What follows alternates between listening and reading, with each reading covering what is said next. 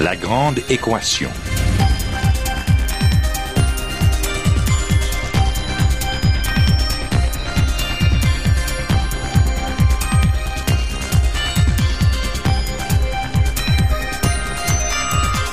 Ici Normand Mousseau, bienvenue à La Grande Équation, votre rendez-vous hebdomadaire avec la science. Cette semaine, la modernité est-elle universelle?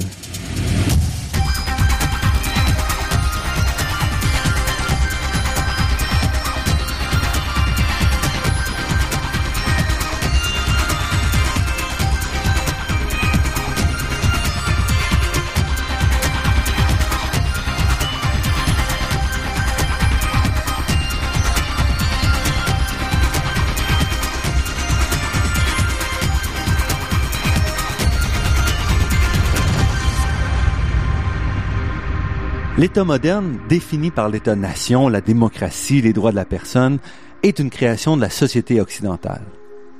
Mais aurait-il pu naître ailleurs? Était-il prédéterminé? Plus important peut-être, l'État moderne et ses diverses composantes est-il fondamentalement universel et accessible à toutes les sociétés et les civilisations? Cette question soulève de nombreuses controverses. Il y a encore quelques années, plusieurs penseurs affirmaient que l'État moderne allait s'étendre à toutes les régions du globe. Aujourd'hui, avec la montée de la Chine et la crainte de l'islam, l'avenir est beaucoup moins certain. Notre émission d'aujourd'hui poursuit la réflexion sur l'État moderne commencée la semaine dernière avec notre invité Louis Côté. Louis Côté est détenteur d'un doctorat en sciences politiques. Il est professeur associé à l'École nationale d'administration publique et s'intéresse depuis longtemps à la gouvernance, au modèle québécois, ainsi que de manière plus large au développement de l'État moderne. Et cette entrevue est basée sur son dernier livre que je recommande chaudement, L'inscription des sociétés non-occidentales dans la modernité, paru en deux mille quinze aux Presses de l'Université du Québec. Nous rencontrons Louis Côté à son domicile à Québec.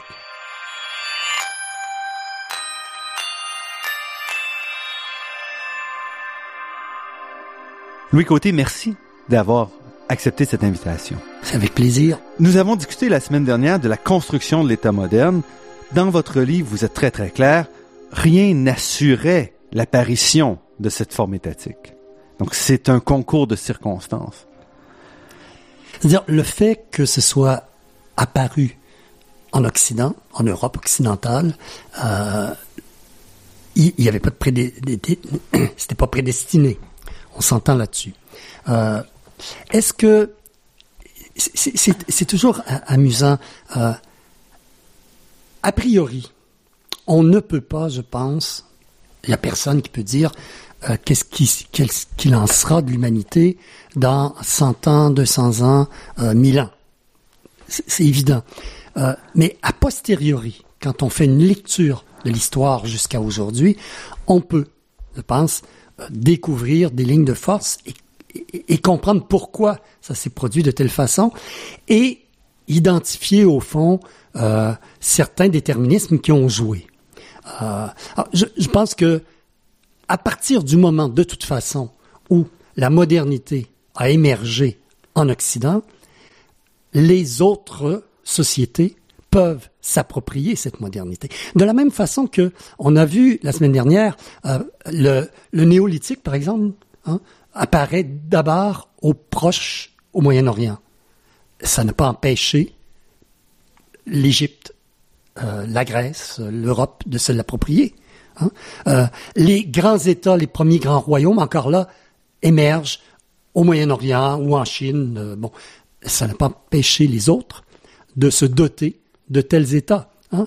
À partir du moment où la Chine met en place un, un modèle étatique phare, traditionnel, le, le Vietnam peut se l'approprier. Le Japon peut se l'approprier. Et ils l'ont fait, historiquement. Alors, donc, oui, on peut comprendre pourquoi ça a émergé d'abord en Occident, mais c'est pas réservé à l'Occident. Mais dans votre livre, vous introduisez le concept de matrice culturelle qui définit un peu le cœur d'une société. Et sur laquelle vous expliquez, à partir de ça, on a développé dans Occ- en Occident, avec les particularités d'Occident, l'État moderne. Donc, comment est-ce que vous, vous résolvez cet aspect-là de matrice donc culturelle qui permet l'émergence et d'une autre matrice qui devra donc se façonner, ou parce que finalement, il y a une transformation du modèle et de la, de la culture locale. Mais ce que j'appelle matrice, c'est les grands ordres humains. Et, et j'en, j'en, j'en identifie quatre. Donc, les sociétés primitives, sociétés néolithiques, les sociétés urbaines euh, mmh. ou traditionnelles et les sociétés modernes. Dans chacun de ces ordres, de ces types de sociétés, il y a des milliers de cultures différentes et des centaines de civilisations. Hein? Euh, il y en avait beaucoup plus antérieurement. Dans, dans les sociétés primitives, il y avait des milliers, littéralement des milliers de cultures différentes, avec des langues différentes, des, euh, des, des, des religions différentes, si on veut, et cetera, et cetera. Euh, dans le monde néolithique, il y en a un peu moins. Euh, dans le monde urbain, euh, et, et, c'est des grandes civilisations qui émergent, donc il y en a moins. Elles sont moins nombreuses. Euh, et sous la modernité, encore moins. Mais il y a toujours multiplicité possible, pluralité. Euh, vous pouvez regarder strictement entre les pays déjà qui ont déjà euh, euh, qui sont déjà inscrits dans la modernité, euh, les pays occidentaux mmh. si on veut, il y a des il y a une pluralité là, une, une diversité incroyable entre les États-Unis, le Québec, euh, la Suède et la France sont tous hein, des pays ou des sociétés tout à fait modernes, mais qui sont fort différentes sous mêmes aspects. Hein.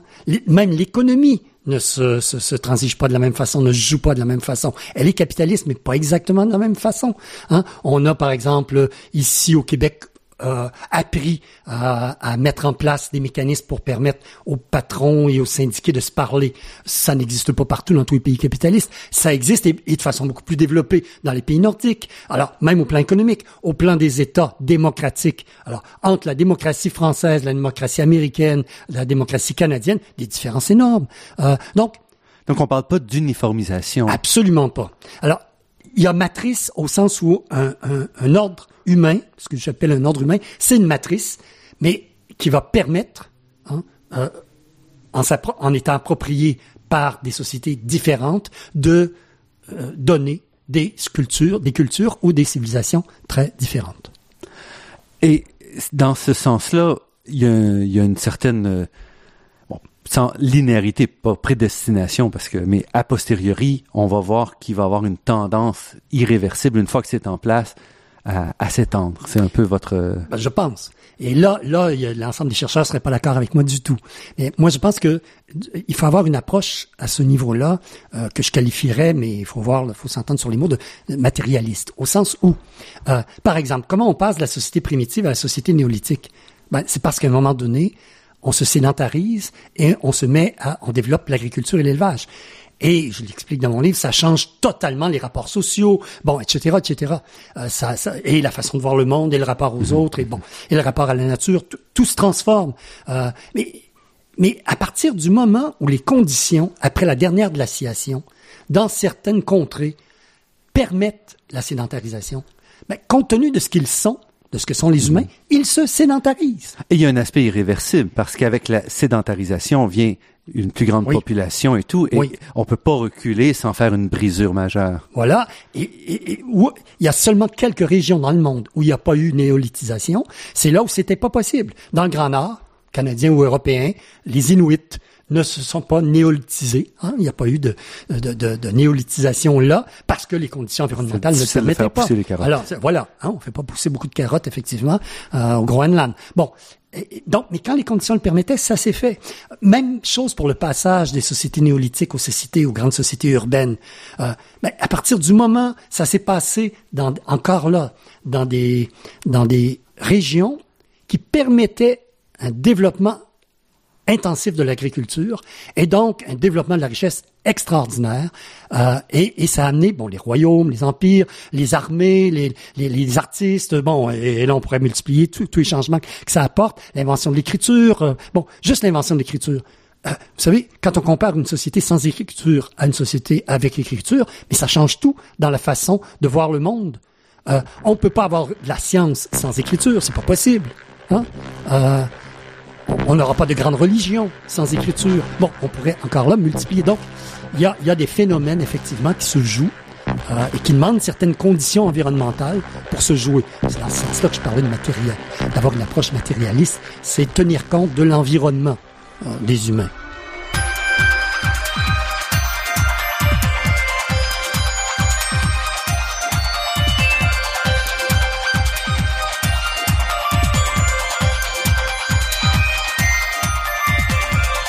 Ici Normand Mousseau, vous êtes à La Grande Équation et nous sommes en compagnie de Louis Côté, qui possède un doctorat en sciences politiques et qui est professeur associé à l'École nationale d'administration publique.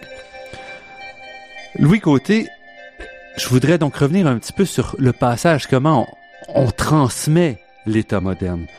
Parce que si on regarde un peu la façon dont l'État moderne s'est développé, on l'a dit la semaine dernière, s'est développé grâce à des richesses qui s'est appropriées à travers le monde. Donc essentiellement, d'une certaine façon, il a mis en esclavage ou il a mis sous contrôle des grandes populations pour développer la richesse nécessaire pour se moderniser et se structurer. On l'a vu avec l'Angleterre et ses colonies, la France a suivi, euh, les États-Unis l'ont fait même à l'intérieur, si on regarde avec euh, avec euh, les, les, les Noirs. Donc, on avait un modèle en place qui, lui, était pas facilement euh, transportable à ce moment-là. Ouais. Mais je, je dirais, il faut il faut bien voir que la modernité, c'est c'est d'abord, c'est pas un gain, un progrès absolu. Hein? Euh, devenir moderne, c'est gagner des opportunités, de nouvelles possibilités de réalisation comme être humain, mais aussi gagner de nouvelles contraintes, hein, ou, ou, ou subir de nouvelles contraintes euh, dans sa réalisation comme être humain. Euh, y a pas de, c'est pas le paradis, la modernité. Hein? C'est un autre type de société, euh, différent. Euh, et, et Et dans la modernité, il y a plein de contradictions entre le capitalisme, parce que quand vous dites euh, euh, la, la richesse a permis, bon, et cetera, c'est le capitalisme, ça. C'est le développement, c'est l'essor d'une économie capitaliste. Entre l'essor du, d'une économie capitaliste et la démocratie, il y a contradiction. Il y a, il y a à la fois des, à la fois contradiction et levier, parce et levier. que la, la capitalisme aussi, la mise en avant de l'individu. Voilà. Tout à fait. Alors, c'est, c'est, c'est, c'est, c'est, c'est complexe. C'est ce que, ce qu'un auteur appelle des dynamiques paradoxales. Hein? Euh, vous, vous mettez en place, effectivement, euh, le capitalisme. Ben, on le sait depuis deux cents ans, le capitalisme, ça permet un développement de richesse absolument incroyable que l'humanité n'avait jamais connu antérieurement. Mais en même temps, le capitalisme, c'est aussi des rapports d'exploitation, de domination. C'est des travailleurs Euh, qui peinent. Regardez actuellement euh, ce qui se passe dans les grands pays émergents.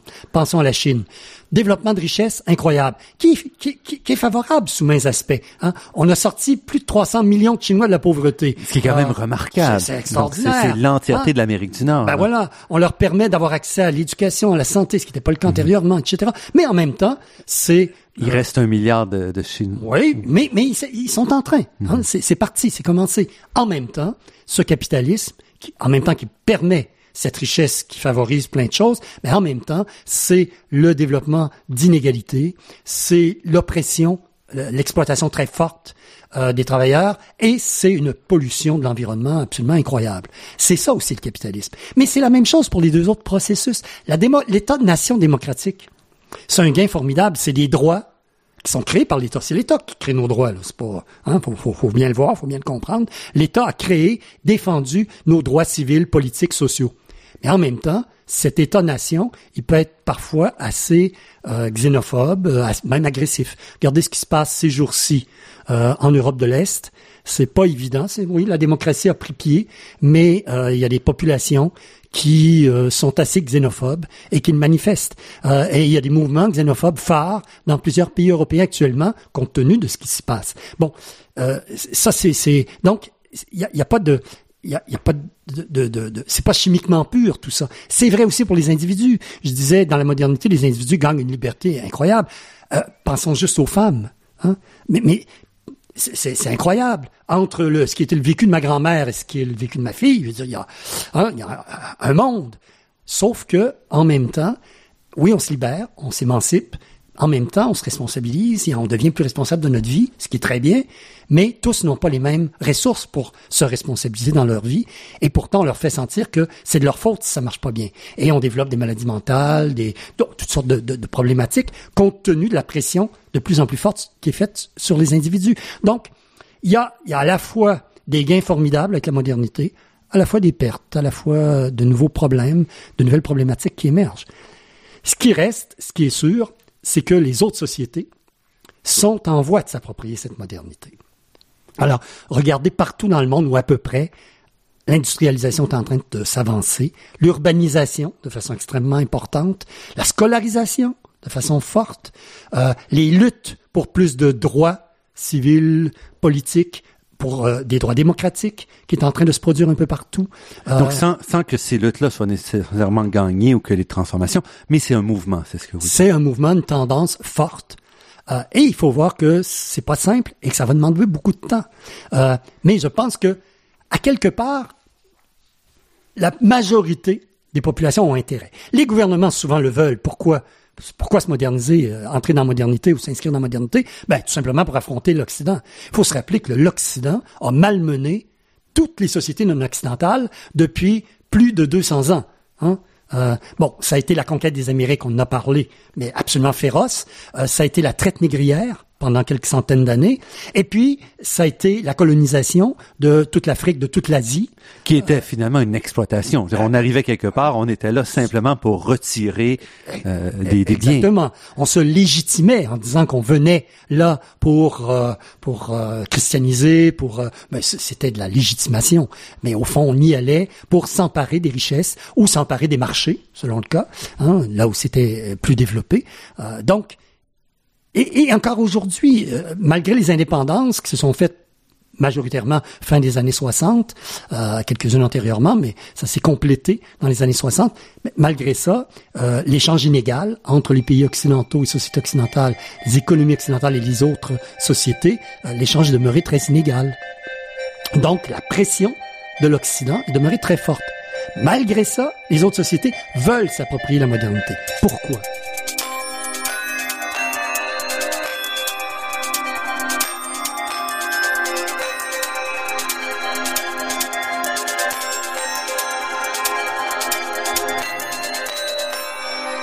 Ici Normand Mousseau, vous êtes à La Grande Équation et nous sommes en compagnie de Louis Côté qui nous parle de modernité et de transformation du monde non occidental. Donc vous êtes arrêté sur un pourquoi retentissant.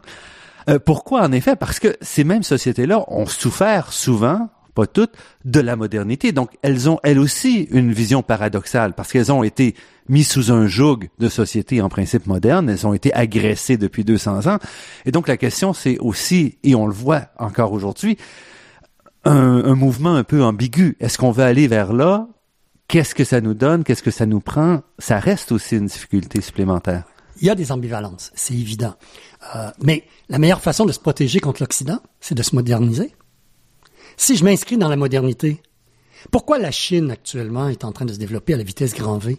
Entre autres parce que le gouvernement chinois veut être capable de se défendre et d'affronter euh, l'Occident, particulièrement les États-Unis. Et de retrouver, si on veut, sa, sa domination. Ben, sa domination, son autonomie, parce qu'il faut voir qu'historiquement, la Là, Chine... C'est pas un empire... Part, euh... c'est, c'est pas un empire qui a cherché, mis à part quelques... Euh, les pays un euh, peu autour. Oh, mais... Ça s'est joué, par exemple, je pensais au quatorzième siècle, treizième, quatorzième, euh, où il y avait... Bon, il faut voir qu'il y avait tous les nomades environnants qui envahissaient la Chine, et la Chine, à certains moments, a voulu prendre le contrôle de, de, de, de ses frontières et de ses marges. Et donc, euh, là, il y a eu sortie de l'armée chinoise, mais... Essentiellement, la Chine euh, a toujours voulu garder le contrôle à l'intérieur de ses frontières. Et donc, c'est pas, c'est pas, c'est pas. Il faut voir, contrairement à ce que les gens pensent, et c'est amusant, les Occidentaux pensent que la Chine est dangereuse, mais c'est l'Occident qui, qui a menacé la Chine depuis deux cents ans. C'est pas l'inverse. Écoutez, il faut, il faut regarder les choses avec un peu de recul, hein, accepter de, hein, de, de, de se mettre en cause soi-même. Euh, donc. Les gouvernements oui, veulent... Avec des guerres, donc, euh, avec... Euh, ah oui, il faut voir... La, la, la place à Shanghai qui a ah été... Ah oui, l'Angleterre qui fait la, la guerre de l'opium, par exemple, qui vont qui vont forcer la Chine à, ouv- à ouvrir leurs frontières à l'opium que l'Angleterre fait produire en Inde pour vendre aux Chinois, pour être capable de prendre le contrôle et aller chercher euh, les produits chinois dont ils ont besoin à très beaucoup, parce que on vend l'opium cher et on achète la porcelaine, la soie, et cetera euh, à très bon marché. L'Angleterre a fait ça, et c'est c'est c'est pas il y a il y a mille ans, là, c'est hein, il y a il y a cent, cent cinquante ans. Donc c'est c'est c'est c'est très proche tout ça. Donc l'Occident a vraiment pesé fortement sur les sociétés non occidentales, mais ces sociétés-là veulent, je pense aujourd'hui, mm-hmm. s'inscrire dans la modernité.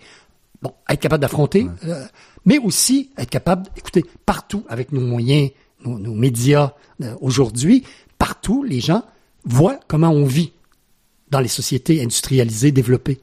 Et vois seulement de mon côté, en plus, en général. Oui, mais, mais écoutez, quand... Euh, bon, j'ai eu la chance depuis euh, vingt-cinq ans d'intervenir énormément euh, en, dans des, des pays, euh, par exemple Afrique, d'Afrique subsaharienne, un peu en Asie, en Amérique latine. Écoutez, euh, il n'y a pas de comparaison possible. Euh, il faut voir qu'on a un niveau de vie absolument incroyable quand on compare et que ces gens-là le voient À, à, à chaque jour dans, dans leur télé, ils l'entendent parler, ils le voient, bon, et cetera. Hein? Donc ils veulent ça et ils veulent aussi leurs droits, que leurs droits, leurs libertés soient respectés. Alors regardez même ce qui s'est passé, on, on pourra en reparler dans quelques instants, mais ce qui s'est passé dans le monde arabe, le fameux printemps arabe, alors qu'on disait non non, les Arabes ils veulent pas de la modernité parce que c'est occidental. C'est vrai qu'ils ont un gros contentieux avec l'Occident et on pourra en reparler, mais malgré tout, ils veulent eux aussi la démocratie. Donc, il y a une volonté, mais en même temps, c'est ambivalent. Et il y en a qui résistent très fort. Et on peut comprendre là toute la montée des fondamentalismes. Le fondamentalisme, je pense, essentiellement, c'est une réaction à la modernité. Mais est-ce que, si je reviens, le fondamentalisme est relié à ça, mais est-ce que c'est aussi un problème d'étonation? C'est-à-dire que les nations se sont formées dans le monde occidental sur plusieurs centaines d'années, et beaucoup d'États, entre autres au Moyen-Orient, mais aussi en Afrique, ont été formés récemment sur des structures relativement euh, artificielles, qui fait que le modèle n'est pas placable aussi facilement qu'on voudrait le voir. Oui, ça, ça, ça, ça crée un certain nombre de difficultés dans certaines régions du monde, euh, mais c'est pas absolu. Euh, il faut voir que le processus de mise en place d'États-nations, euh, il est pratiquement fait. Hein? Mais il faut voir mais aussi, il, y a encore il faut voir, qui, mais il faut reste... voir aussi en, en Europe, en Europe occidentale même. Et là, je parle pas de l'Europe euh, de l'Est, euh, de l'Europe centrale. Euh, la mise en place des États-nations, c'est quelque chose de récent. C'est pas si vieux là, hein, c'est récent.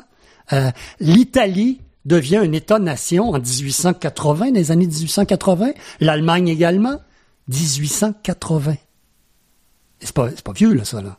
C'est pas avant Mathusalem, hein. C'est, c'est, c'est récent. Alors. Puis ils ont appris, bon, euh, mais mais c'est vrai, euh, ça, c'est, c'est vrai en Afrique. Hein? Mm-hmm. Oui, les États-nations ont été, mais partout les États-nations se sont constituées de façon relativement artificielle. C'est relativement artificiel. Pourquoi tous les Français parlent le français de qui était parlé dans l'île de France? Ben parce que le roi qui est installé à Paris a réussi à conquérir l'ensemble de la France mm-hmm. historiquement. Mais c'est pas, c'était pas écrit dans les livres, c'était pas de la destinée de la France. Il y a pas un dieu qui a décidé ça. C'est l'histoire, le fruit d'une histoire. Parce que si je reviens à l'extrémisme, en tout cas présentement, l'extrémisme qu'on voit associé entre autres à l'islam, c'est aussi un extrémisme qui se bat un peu contre cette idée-là parce qu'on veut unifier de manière beaucoup plus large, la région même. Oui, on se bat. Et bon, si, si, on, si on veut parler, parlons, parlons essentiellement donc pour un, pour un moment, pour parler des autres régions. Mais le monde arabo-musulman a été extrêmement malmené par l'Occident. C'est plus que bien d'autres régions historiquement. Euh, en plus, ils avaient été dominants par rapport à l'Europe occidentale.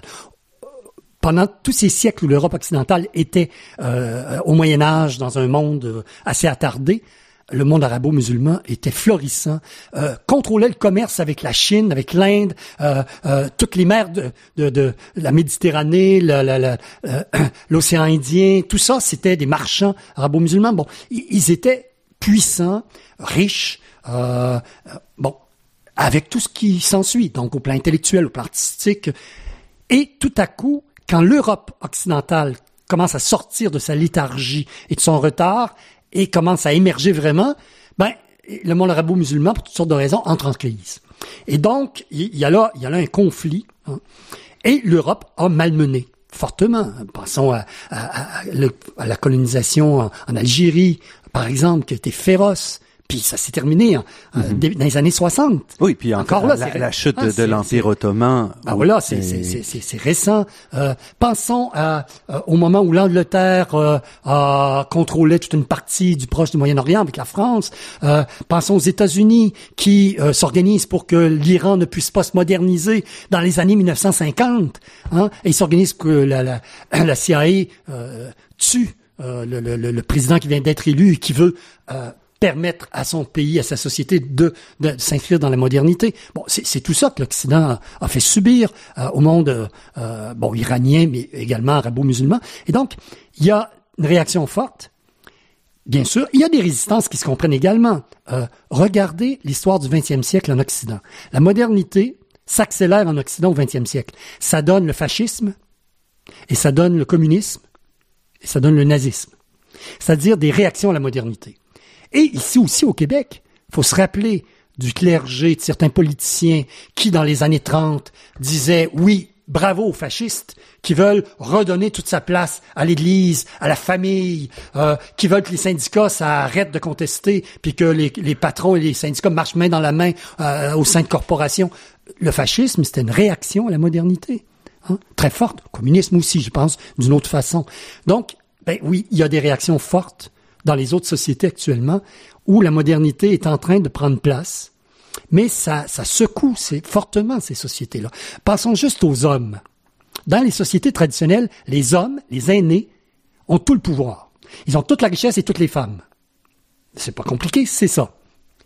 Et tout à coup, on dit non, non, ça ne fonctionnera plus comme ça. Non, non, on est tous des égaux. Non, non, les jeunes, ils veulent avoir eux aussi accès à la richesse puis aux femmes. Euh, non, non, les femmes ne veulent plus être des choses possédées par les hommes. Elles veulent être des égales. Comment ces hommes aînés vont-ils réagir? Ben, il y en a un certain nombre qui réagissent fortement. Hein?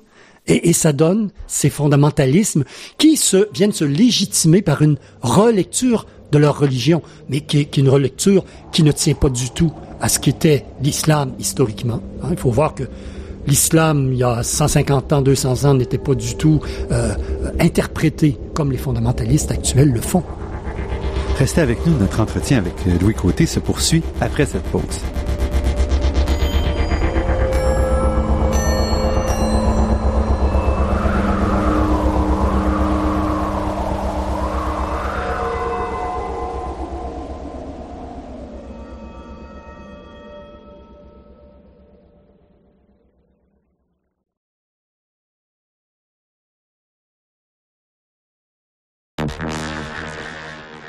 Ici Normand Mousseau, vous êtes à La Grande Équation et nous sommes en compagnie de Louis Côté, professeur associé à l'École nationale d'administration publique, qui nous parle de modernisation d'État moderne.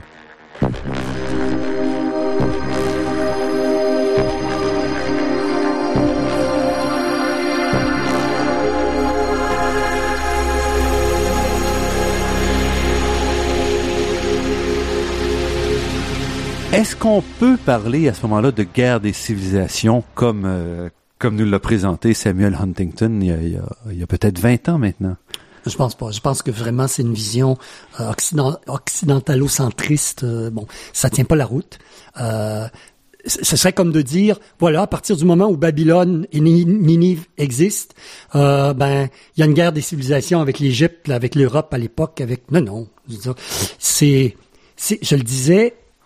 La modernité, c'est pas d'abord et avant tout occidental. Ça a émergé en Occident. De la même façon que l'État n'était pas d'abord et avant tout euh, babylonien. La preuve, c'est que les Égyptiens s'en sont donné un assez solide, merci, hein, et assez rapidement, puis qui a duré des millénaires. Donc, l'État n'était pas babylonien parce qu'il était né à Babylone. Euh, ben, non, la modernité, elle n'est pas occidentale. Elle a émergé en Occident, on peut comprendre pourquoi. Et actuellement, les autres sociétés mm-hmm. peuvent se l'approprier à leur façon, avec plein de difficultés que ça suppose, bien sûr. Et, et toutes les sociétés non-occidentales n'ont pas les mêmes possibilités. Si on revient au monde arabo-musulman, ben, ils sont pris avec des régimes despotiques en place qui utilisent la résistance, les résistances normales à la modernité pour se maintenir en place. Et c'est ce qu'on voit depuis quarante ans. Et les Occidentaux maintiennent ces régimes en place. Regardez mm-hmm. encore, hier ouais. je voyais la France vient de va- vendre des, des avions, des hélicoptères, un, un bateau formidable qui devait aller aux Russes, tout ça à un gouvernement, au gouvernement euh, égyptien, un nouveau gouvernement militaire despotique. Et qu'est-ce, qu'est-ce qu'on fait là? Qu'est-ce qu'on, ben, on continue à protéger nos intérêts mm-hmm. hein, et avoir au, au, au plus court, hein, vision à très court terme. Donc quand on parle de nos le... intérêts, finalement, ça se limite aux intérêts financiers parce que les intérêts... Et géostratégiques. Je... C'est clair que un gouvernement égyptien militaire phare euh, peut euh, faire écran face à l'État islamique, face à... À, à court terme. À, à, à court terme. Ouais. Mais en même temps, qu'est-ce que ça donne sur le moyen et le long terme? Hein? L'Occident continue à jouer son jeu euh, pour se protéger dans le court terme, euh, protéger ses intérêts à court terme. Mais ce qui, ce qui est heureux, c'est qu'il y en a d'autres actuellement qui ont les moyens d'avancer. Je reviens à la Chine. La Chine, jusqu'en mille huit cent cinquante à peu près, était aussi développée que l'Occident, a été plus développée que l'Occident jusqu'en mille sept cent cinquante à peu près, et est restée aussi développée jusqu'en mille huit cent cinquante. Le, après ça, la Chine est entrée en crise, des raisons qu'on pourrait expliquer, et l'Europe, l'Occident, en a profité pour envahir la Chine, dépecer la Chine, contrôler les marchés. Euh, et aussi contrôler bon. toute la région autour de la Chine. Voilà. Là, la Chine s'est relancée. Bon, heureusement, on est sorti de la folie maoïste qui était, bon. Et le gouvernement chinois, c'est pas une, c'est pas une démocratie, c'est pas ce que je suis en train de dire, loin de là. Mais c'est un gouvernement qui a une vision, une vision de développement, et qui est en train de le faire. Avec les difficultés normales, on industrialise, on pollue. Ben oui, ben ici aussi, hein. Bon, regardez, hein. Euh, oui, là-bas, les syndicats sont en train de se créer, de vrais syndicats, et de, d'essayer de défendre les intérêts des travailleurs. Mais ici aussi.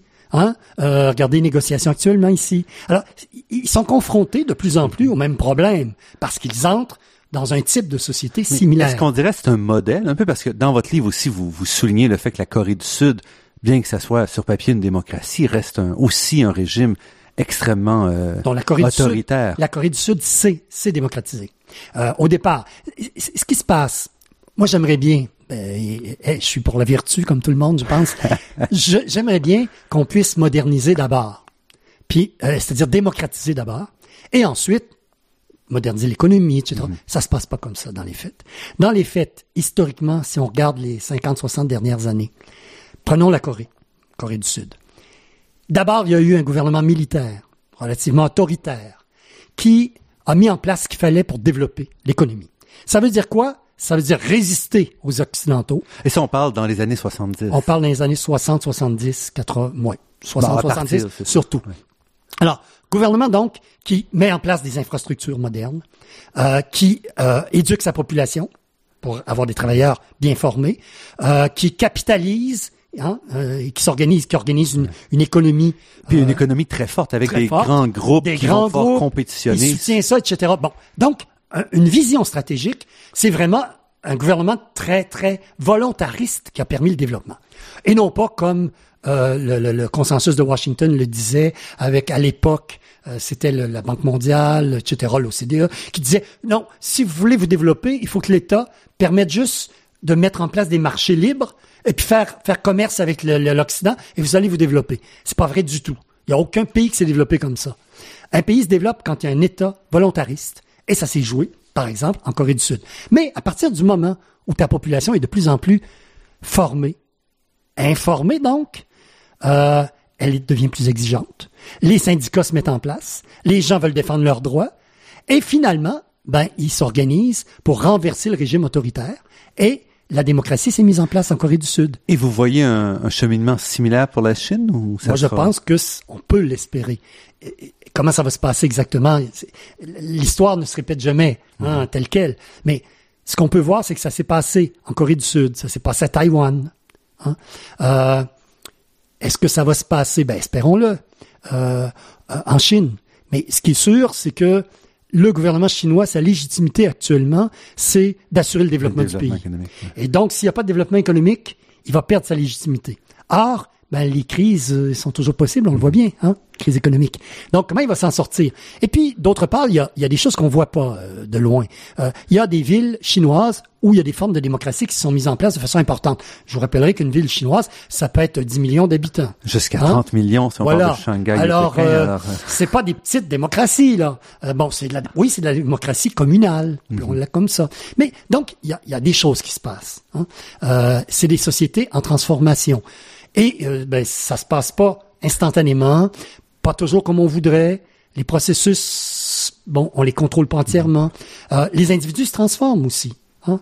Euh, ça, c'est ce qui est le plus long, je dirais. Euh, regardons la, le Japon, par exemple. Au Japon, industrialisation euh, moderne, vraiment, à partir des années mille huit cent quatre-vingts, ça, ça y est, ça se fait. Euh, démocratie qui se met en place après la Deuxième Guerre mondiale. Il y avait eu déjà des tentatives début du vingtième siècle, mais après ça, bon, c'est devenu, c'est redevenu un régime plus autoritaire, mais qui se démocratise après la Deuxième Guerre mondiale. Mais les individus, ben ils sont en train de se transformer. Il y a encore beaucoup de place à la famille, au sens où c'est pas l'individu qui décide pour lui, c'est plus mm-hmm. la famille qui décide pour l'individu. Mais c'est en train de se transformer. Euh, tout, toute l'appartenance à l'entreprise, hein, on voit mm-hmm. ça euh, comme cliché, mais c'est en train de, de se transformer tout ça. Et juste pour revenir, donc on a parlé de, d'économie, on a parlé de droit. Qu'est-ce qu'on dit de la sécularisation? Est-ce que l'État moderne est séculaire? Sécularisé? Oui, mais encore là, ça peut être de façon différente. Euh, euh, en, en Europe, prenons la France. En, en France, euh, le, l'État moderne français, démocratique, s'est mis en place à l'encontre de l'Église, en partie tout au moins. Et donc, ben, on a sécularisé de façon importante. Aux États-Unis, ça s'est joué de façon très différente. Il n'y a jamais eu une Église dominante aux États-Unis. Il y avait une multitude de sectes protestantes. Ou, bon. Donc, l'État n'a jamais senti le besoin de, d'une sécularisation forte. Euh, bon. Alors, ça s'est joué de façon différente. Euh, prenons l'Amérique latine. L'Amérique latine, euh, c'est, c'est, c'est au début du dix-neuvième siècle, quand les indépendances se font, hein, euh, face à l'Espagne puis au Portugal pour ce qui est du Brésil, euh, on met en place des régimes qui, soi-disant, se veulent démocratiques comme les États-Unis d'Amérique et qui veulent aussi le capitalisme, le, le, une économie capitaliste comme les États-Unis. Dans les faits, ça s'est pas fait. Pour plusieurs raisons. Hein. Alors, l'Amérique latine qui était extrêmement riche. En mille huit cents, l'Amérique latine était beaucoup plus riche que les États-Unis. Hein.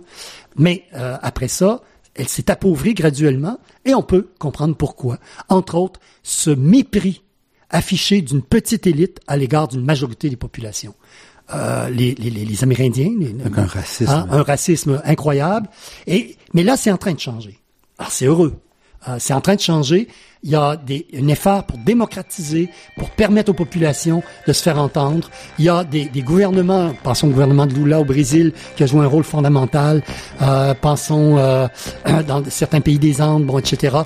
Euh, bon, la Bolivie, euh, où, où c'est, c'est, c'est, c'est, c'est un Amérindien qui, qui, qui a été élu. Bon, il y a des changements là qui se passent. Et donc, l'Amérique latine qui est en train, elle aussi, de se démocratiser et de développer une économie pour l'ensemble de sa population.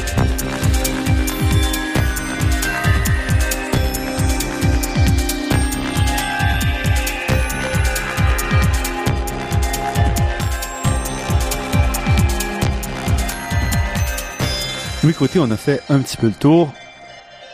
Il me reste encore quelques questions, mais avant d'aller là-dedans, je veux savoir, qu'est-ce qui vous a amené à vous intéresser et à produire ce livre-là? Parce que votre votre travail au quotidien comme professeur, vous étiez plus dans la gouvernance et, entre autres, beaucoup impliqué dans le modèle québécois, mais pas seulement.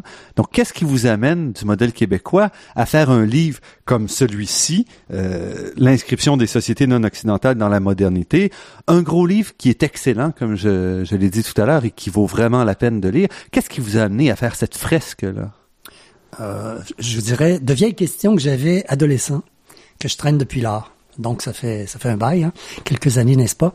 Euh, le fait d'avoir eu la chance de participer à des mouvements ici au Québec, euh, par exemple les rallyes tiers-monde qu'on avait mis en place fin des années soixante, début des années soixante-dix, j'avais eu la chance d'être un des jeunes qui avait collaboré à la mise en place du premier rallye tiers-monde à Québec, puis ensuite ailleurs au Québec.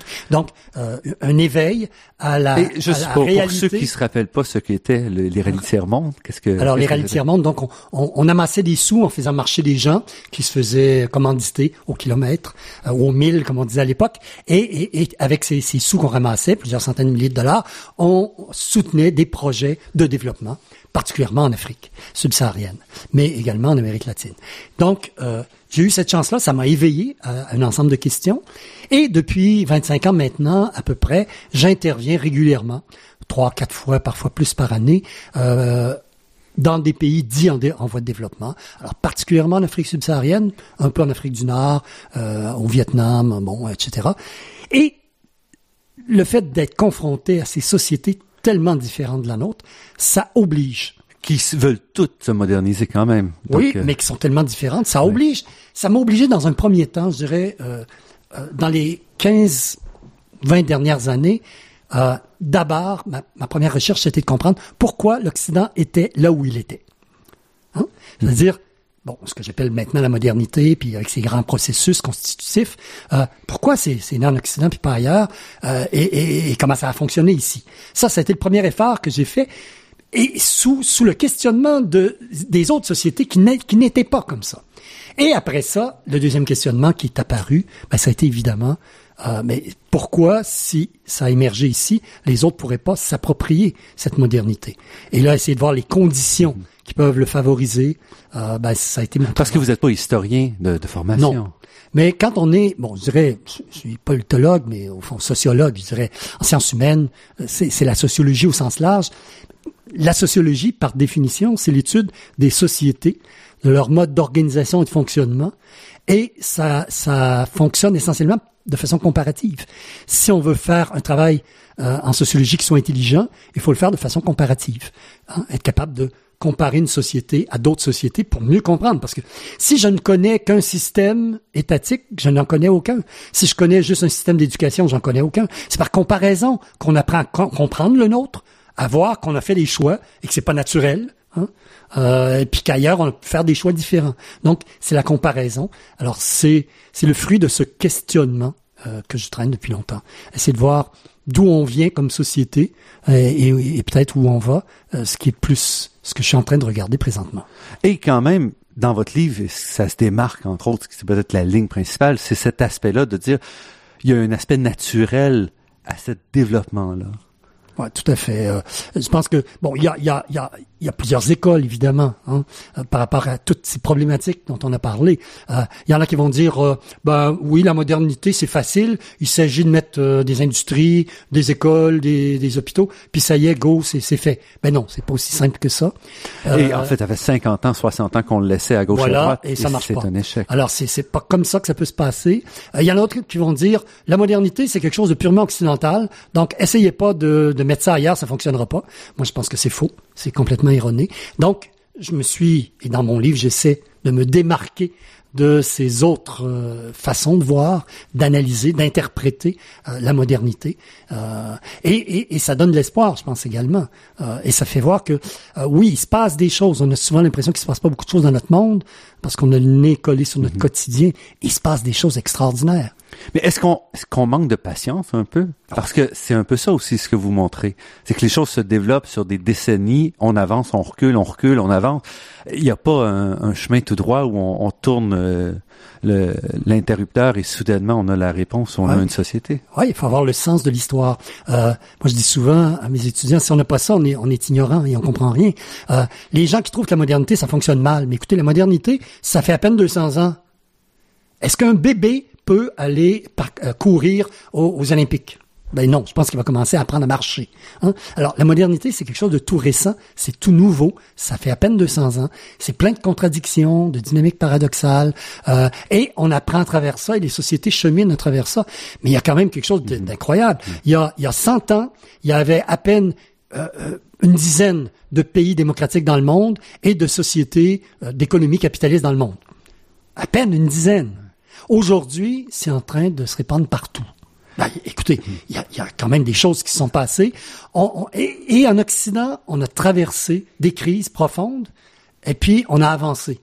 Ça ne veut pas dire que tout est résolu, loin de là. Mais je pense qu'il y a des choses qu'on ne va pas nécessairement répéter. Il y a aussi des, des nouveaux problèmes. Si on regarde simplement la démographie, fait en sorte que gérer une démocratie à cinq millions, c'est pas la même chose qu'à vingt millions d'habitants ou à un virgule trois milliard d'habitants. Effectivement. Mais regardez l'Inde. Mm-hmm. Hein, L'Inde, c'est maintenant, ils sont en train de rattraper la Chine en termes démographiques. Euh, L'Inde est une démocratie depuis l'indépendance, hein, fin des années quarante, début des années cinquante. Et c'est une vraie démocratie. C'est une vraie démocratie. C'est-à-dire qu'il y a des partis politiques qui représentent des groupes, des régions, qui ont des intérêts différents euh, et qui se chamaillent, mais qui, au lieu de se fusiller les uns les autres, argumentent et essaient de se faire élire pour faire valoir leur point de vue et leur projet. Donc, on est vraiment dans une démocratie. Euh, tout n'est pas parfait. Mais est-ce que notre démocratie est parfaite? Absolument pas. C'est, c'est tout nouveau, la démocratie. Donc, ben oui, ça se vit même avec un milliard, quelques centaines de millions en Inde. La démocratie, ça se vit. Euh, donc, oui, c'est faisable.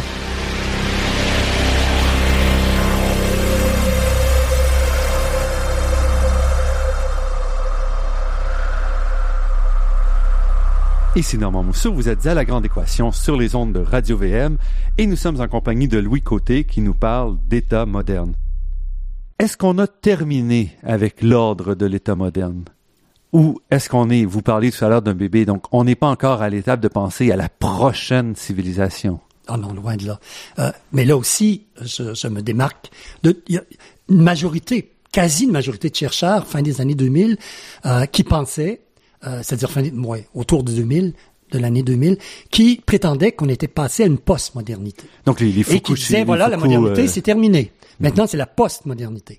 Moi, je pense, et qui, qui prétendait que cette postmodernité, c'était une autre façon, vraiment, qui se démarquait sous, sous tous les aspects de la modernité, une autre façon de vivre ensemble, un autre modèle de société, d'autres types d'institutions, et cetera, et cetera. Moi, je pense que c'est complètement Donc, la, faux. La fin de l'histoire, par exemple. De, bon, la fin de l'histoire de Fukuyama. Hein, ah. c'est, c'est amusant, des prophètes qui se lèvent et qui disent, voilà, c'est la fin de l'histoire. La démocratie libérale, telle qu'on la connaît aux États-Unis, c'est la fin de l'histoire, on fera pas mieux, et ben voilà, c'est fini. Il se passera plus rien de neuf. Pour l'éternité. C'est pas le message le plus qui donne le plus d'espoir, euh, et, et, mais c'est, et c'est complètement farfelu, je pense. Bon, donc euh, non, on n'est pas entré dans une post-modernité. Oui, on est dans une modernité avancée, mais c'est une troisième étape de la modernité, si on veut, euh, tel que moi je l'analyse. Et, et, et ce qu'il faut voir, c'est qu'est-ce qui s'en vient. Et actuellement, c'est ce que je suis en train de, de travailler pour un nouveau, un nouveau livre. C'est qu'est-ce qu'on peut espérer.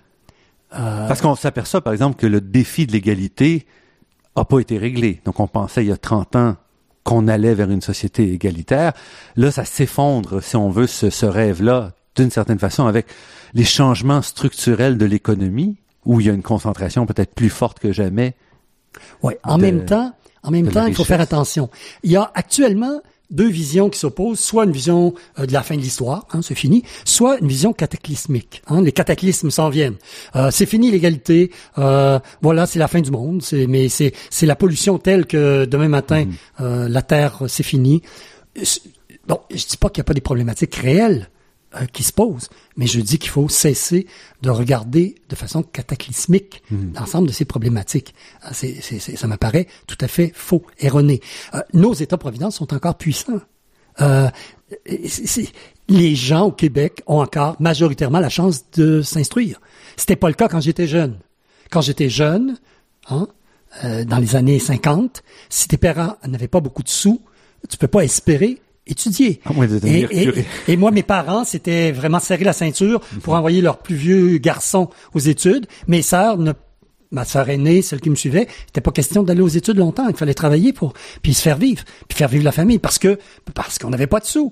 Quand on était malade, ben on avait la chance d'avoir un médecin ami qui nous soignait gratuitement. Sinon, on, on mourait tranquille à la maison. Euh, bon, mais, mais alors, on n'est pas retombé dans ce type de société. Alors, je dis pas qu'il n'y a pas bon. Tout ce qu'on appelle le néolibéralisme, euh, la, la crise, les crises qu'on a vécues dont on n'est pas sorti, tout ça, c'est là, oui.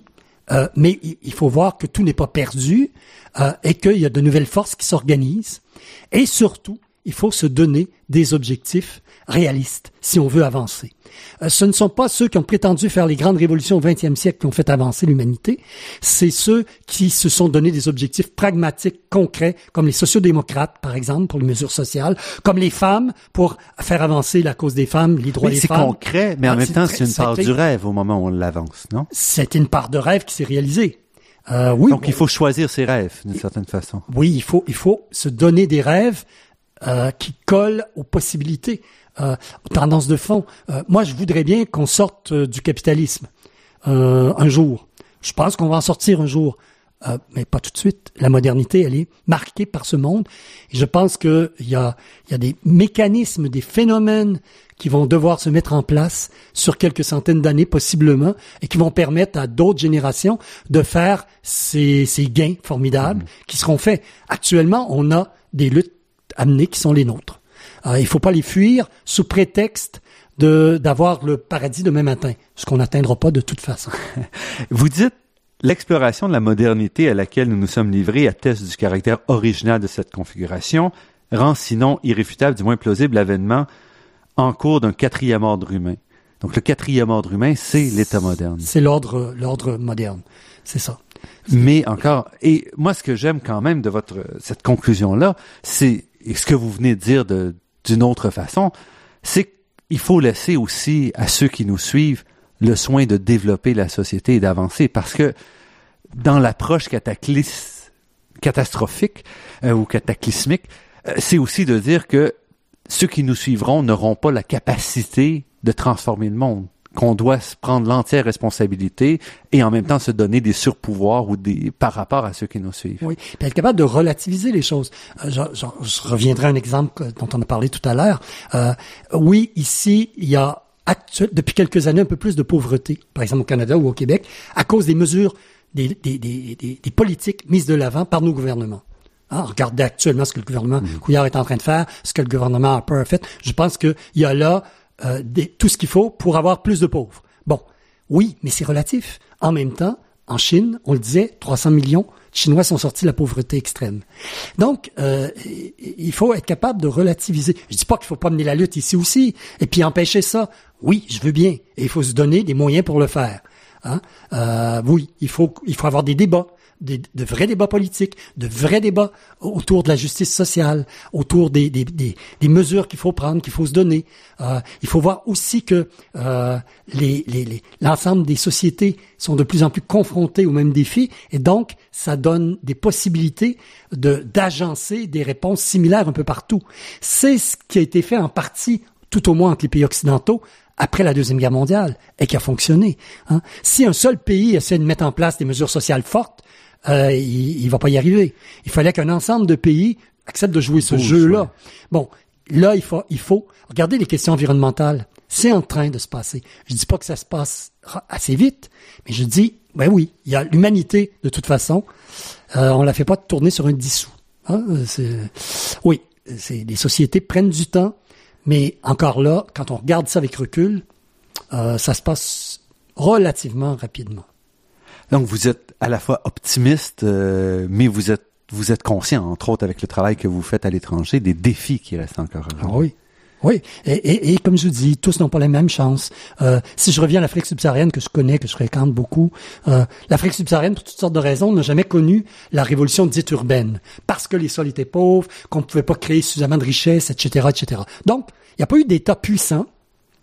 Euh, ça a fait des petites sociétés, une démographie très faible jusqu'à tout récemment. Hein, l'Afrique était un continent sous-peuplé jusqu'à il, il y a peu. Euh, un continent qui, qui pouvait se faire envahir facilement par les autres qui étaient plus puissants parce qu'il n'y avait pas d'État puissant, bon, et cetera. Euh, jusqu'au colonialisme, la traite négrière, bon, et cetera, et cetera.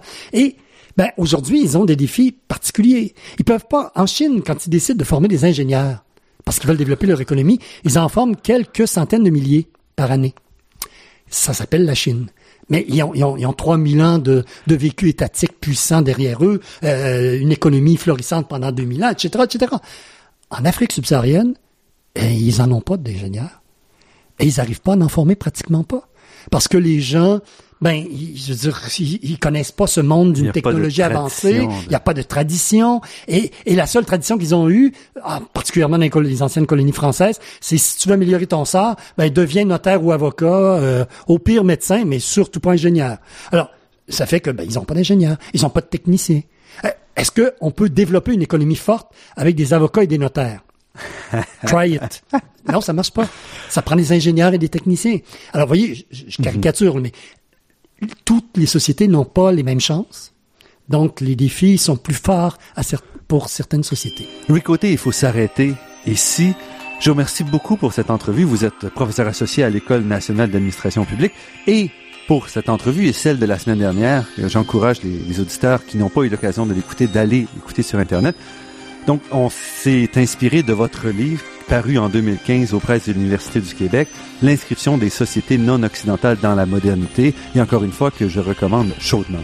Louis Côté, merci pour cette entrevue. Merci à vous. Je remercie Daniel Fortin à la technique et pour la création des thèmes musicaux entendus à l'émission, Marc-André Miron, site Internet, et Ginette Beaulieu, productrice déléguée. Je remercie également le Fonds de recherche du Québec, la Fondation familiale Trottier et l'Université de Montréal pour leur contribution à la production de cette émission. Vous pourrez réentendre cette émission et la première partie de cette entrevue diffusée la semaine dernière en vous rendant sur le site Internet de La Grande Équation. L'émission est également disponible sur iTunes et la page de l'Université de Montréal de iTunes U.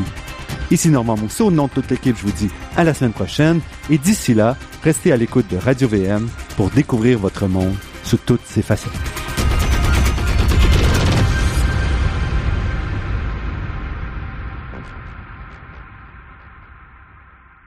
Thank you.